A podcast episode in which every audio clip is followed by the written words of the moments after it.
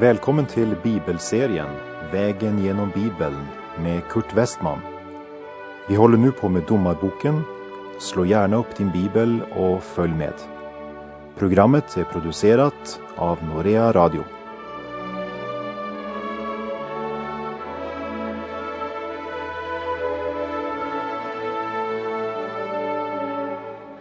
Vi har kommit till Domarbokens tolfte kapitel där vi läser om att det blir strid mellan bröder på grund av Efraims avundsjuka. Och vidare får vi höra om Jeftas död och om domarna Ibsan, Elon och Abdon. Satan är människans verkliga fiende. Han förleder människan till synd och synd kan leda till att även seger ger bittra frukter. Jefta fick verkligen smaka segerns bittra frukter. Inte bara i sin egen familj, genom att han tanklöst gav Gud ett löfte som resulterade i att hans dotter måste leva som jungfru resten av livet. Men genom den avundsjuka som fanns bland Efraims barn så blev ofta även tvungen att leva i strid med sina bröder. Vi läser i Domarbokens tolfte kapitel, verserna 1 till 3. Men Efraims män församlade sig och drog till Safon och det sade till Jefta Varför drog du iväg till strid mot Ammons barn utan att kalla på oss att tåga med dig? Nu vill vi bränna upp ditt hus tillsammans med dig själv i eld. Jefta svarade dem. Jag och mitt folk låg i svår strid med Ammons barn. Då uppmanade jag er att komma, men ni ville inte rädda mig ur deras hand. Och när jag såg att ni inte ville rädda mig tog jag min själ i min egen hand och drog iväg mot Ammons barn. Och Herren gav dem i min hand. Varför har ni då nu dragit iväg mot mig för att strida mot mig? Som du kanske minns från vår vandring genom Domarbokens åttonde kapitel så anklagade Efraims barn även Gideon. Och de sa den gången, hur har du kunnat handla så mot oss? Varför sammankallade du inte oss när du drog till strid mot Midjan och det angrep Gideon häftigt? Det är en del som är så otroligt kaxiga när det hela är över. När segern är vunnen och bytet och äran ska delas. Men de är sällan med i strid. Nu säger de till Jefta, varför drog du iväg till strid mot Ammons barn utan att kalla på oss att tåga med dig? Lägg nu märke till hur Jefta på ett ganska barskt sätt säger till Efraims barn att han faktiskt sände bud på dem. Men att sanningen var den att de faktiskt inte ville komma och hjälpa sina bröder när striden stod som hetast. Så de kunde bara tacka sig själva för att de inte fick del varken i segern eller äran. Jefta berättar att han låg i svår strid med Ammons barn och var hårt trängd. Men att Efraims folk inte kom för att rädda Jefta och Gileads folk. Men Herren hade givit honom segern, så äran var hans. Det är ingenting nytt att det oftast är de som gör minst som klagar mest och tycker att allt är så fruktansvärt orättfärdigt. Så det var säkert något liknande som hade hänt den gången då de anklagade Gideon för att inte ha kallat på dem så att de kunde vara med och strida. Det finns en del som så gärna vill vara med och göra något. Bara synd att det aldrig passar när man behöver dem. Problemet var inte att Jefta inte hade sänt bud.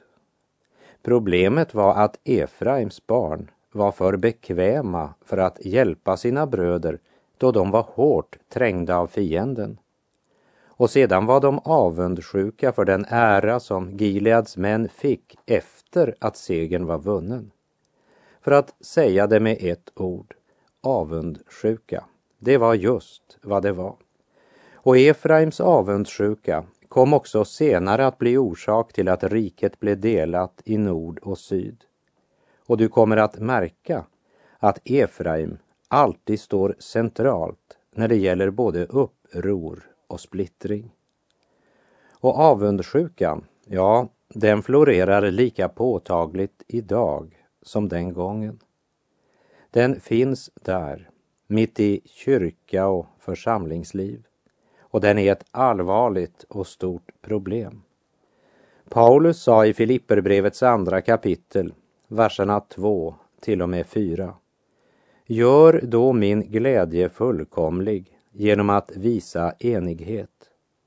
Lev i samma kärlek, eniga i tanke och sinnelag, fria från självhävdelse och fåfänga. Var ödmjuka och sätt andra högre än er själva. Tänk inte bara på ert eget bästa utan också på andras. Självhävdelse och fåfänga, ja det är två saker som orsakar stora problem i Kristi församling idag. Oberoende av vad namn församlingen bär. Det ser inte ut som om Jefta hade tänkt göra något med det faktum att Efraim, när de blev tillkallade, svek genom att inte komma sina bröder till undsättning. Men när de, trots sitt svek, vågar komma med en grov anklagan till Jefta för att han inte sände bud på dem, då har de sträckt gummisnodden för långt. De kommer verkligen att få den strid de har bett om. Ingen ska komma och sätta eld på stridsmannen Jeftas hus. Han har betalat ett högt nog pris för segern och han är tvungen att beskydda sig mot Efraims avundsjuka. Vi läser verserna 4 till och med 6. Och Jefta församlade alla Gileads män och gav sig i strid med Efraim. Och Gileads män slog Efraimiterna. Dessa hade nämligen sagt, flyktingar från Efraim är ni. Gilead är ett mellanting, varken Efraim eller Manasse. Och gileaditerna besatte vadställena över Jordan för efraimiterna. Då nu någon av de efraimitiska flyktingarna sade, låt mig komma över, frågade Gileads män honom, är du en efraimit? Om han då svarade nej, så sade det till honom, säg Shibolet. Sade han då Sibolet, därför att han inte noga lade sig vinn om att uttala ordet rätt, så grep de honom och högg ned honom där vid vadställena över Jordan. På detta sätt föll vid det tillfället 42 000 efraimiter. Efraims avundsjuka krävde sannerligen många liv. Gileads män under ledning av Jefta slog Efraims barn grundligt och de besatte vadställena över Jordan så att Efraims folk inte kunde undfly. Och så väljer de ett lösenord som var närmast omöjligt för Efraims stam att uttala. Ordet var shibolet och därmed så kom deras dialekt eller språk att avslöja dem. Sångboken till församlingen Fria Evangeliska Vänner i Norge heter faktiskt just Skibolett. Och det ska påminna om att vårt tal avslöjar oss. När Jesus blev förd in på översteprästens gård så hade Petrus följt efter. Och det står i Matteus 26, vers 73.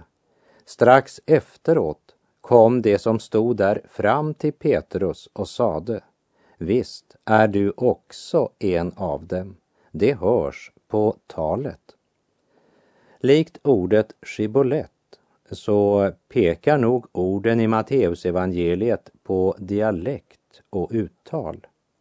Men samtidigt kan man också säga att den som lever med Jesus kan kännas igen också på talet.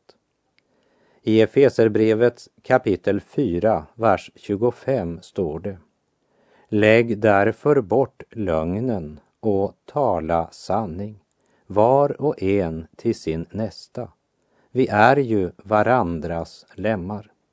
Och i Efeserbrevet 4.29 Öppna inte munnen för ofruktbart prat, utan säg bara sådant som tjänar till att bygga upp där det behövs, så att det blir till välsignelse för dem som hör på. Och från Efeserbrevets femte kapitel, verserna 3 till 6. Otukt och annan orenhet eller själviskhet får inte ens vara tal om bland er. Det anstår inte det heliga. Inte heller oanständigt och tanklöst eller lättsinnigt tal. Sådant passar sig inte, utan bara tacksägelse till Gud.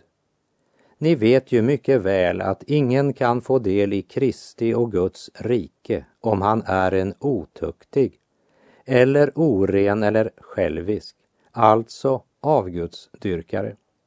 Låt ingen lura er med tomma ord. Det är sådant som drar Guds vrede över olydnadens människor. Jakobs brev kapitel 3 säger att vi felar alla på många sätt. Den som inte felar i sitt tal, han är fullkomlig och han kan tygla hela sin kropp. Jag kan aldrig glömma Oskar Hansen som var färghandlare ett litet stycke ifrån Bislett i Oslo. Du pratade inte länge med honom förrän namnet Jesus blev nämnt. Vad hjärtat är fullt av, det talar munnen. Och under det år jag fick tillsammans med Oskar i Oslo så var jag aldrig i tvivel om vad som fyllde Oskars hjärta. Hans tal röjde honom alltid. Han hade varit med Jesus. Och om folk som kommit på besök i färghandeln bara pratade om väder och vind eller klädmode så kom det ganska fort ett nödrop ifrån den gamle färghandlaren. La mig få höre om Jesus, sa Oskar. La mig få höra om Jesus. Ja, det var Oskar i ett nötskal. Han stod där vid livets många övergångsställen och sa sitt Säg Shibbolett. Och till minne om Oskar, Guds färghandlare i Oslo, som nu är hemma hos Herren, vill vi spela den första versen av en norsk version av sången Låt mig få höra om Jesus.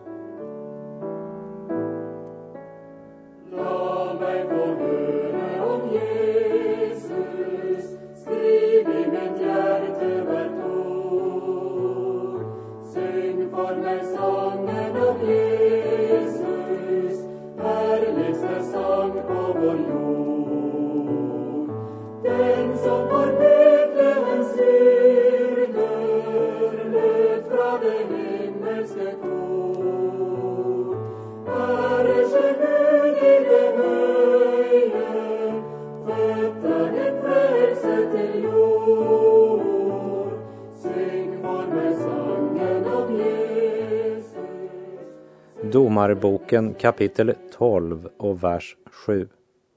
Och Jefta var domare i Israel i sex år. Sedan dog Gileaditen Jefta och blev begravd i en av Gileads städer. eftersom Jeftas mor inte var av Gileads barn men en hedning och dessutom prostituerad så blev Jefta bortjagad från Gilead trots att hans far var gileadit. Men när Ammons barn gav sig i strid med Israel, då hade man plötsligt behov för hjälp av honom som man så föraktfullt hade jagat bort. Men efter att ha förlossat Israel från Ammons barn och verkat sex år som domare så räknas han som Gileadit när han dör och han blir begravd i en av Gileads städer. Och efter Jeftas död så följde tre domare som var lika med noll. De gjorde ingenting. Tja, något gjorde de ju, men de fungerade inte som de domare som de skulle ha gjort. Vers 8. Efter honom var Ibsan från Betlehem domare i Israel. Han hade 30 söner och 30 döttrar gifte han bort. Han fick också 30 döttrar genom att skaffa hustrur åt sina söner utifrån. Och han var domare i Israel i sju år. Sedan dog Ibsan och blev begravd i Betlehem. Den här domaren kommer från Betlehem. Men det är oklart om det var Betlehem i Juda eller Betlehem i Sebulon. Han hade 30 söner och 30 döttrar. Under de sju år han var domare så han inte Ibsan så mycket annat än att ordna med hustrur till sina söner och män till sina döttrar. Och som domare i Israel så var han kallad också att göra andra saker. Men det hann han visst aldrig. Prioritering är något av det svåraste för Guds folk. Vare sig de har en heltidstjänst i församlingen eller de deltar som frivilliga medarbetare. Den fallna människan har en tendens att antingen ge familjen för lite tid och uppmärksamhet eller också ägna sig så helt åt familjen att man inte får gjort någonting annat. Vers 11 och 12. Efter honom var Sebuloniten Elon domare i Israel. I tio år var han domare i Israel. Sedan dog Sebuloniten Elon och blev begravd i Ajalon i Sebulons land. Dessa två verser är faktiskt allt vi vet om domaren Elon. Han uträttade ingenting som var värt att nämna. Han hade inte ens stor familj. Men varför är han då nämnd i Bibeln? Kanske för att understryka att Gud alltid hade omsorg för sitt folk och sörjde för att rätten blev upprätthållen också i den grå vardagen då det inte hände något extraordinärt. Och vi läser verserna 13 till och med 15. Efter honom var pirgatoniten Abdon, Hillels son, domare i Israel. Han hade 40 söner och 30 sonsöner, vilka brukade rida på 70 åsnor. Och han var domare i Israel i åtta år. Sedan dog pirgatoniten Abdon, Hillels son, och blev begravd i Pirgaton i Efraims land i Amalekiternas bergsbygd. Abdon gjorde inte heller något annat än att han överträffade domaren Jair som hade 30 söner som red på 30 åsnor. Abdon hade alltså köpt 70 åsnor till sina barn och barnbarn. Tänk vilken bilpark det hade representerat om han hade levt idag. Kan du inte se Abdon och hans barn och barnbarn för att inte säga höra dem när de rider ut. 70 åsnor som skriker, det väcker uppmärksamhet. Han var en av dessa uppseendeväckande människor som är glömda en månad efter sin död. Må vi få nåd att leva så att det blir till välsignelse för någon annan. Nåd att vakna upp ur sömnen och likgiltigheten så vi får verka hans verk innan natten kommer. Gör det lilla du kan, gör det villigt och glatt och tänk inte därpå att så lite, så ringa det är. För den ringaste tjänst gjort i Jesu namn kan bära stor frukt. För allt som blir gjort i Jesu namn har evighetsbetydelse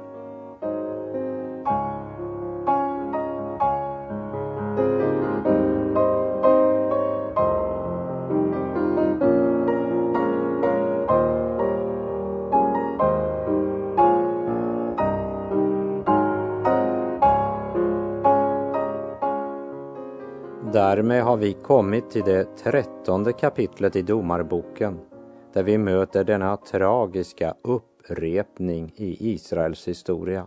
Och vi läser vers 1. Men Israels barn gjorde på nytt vad ont var i Herrens ögon.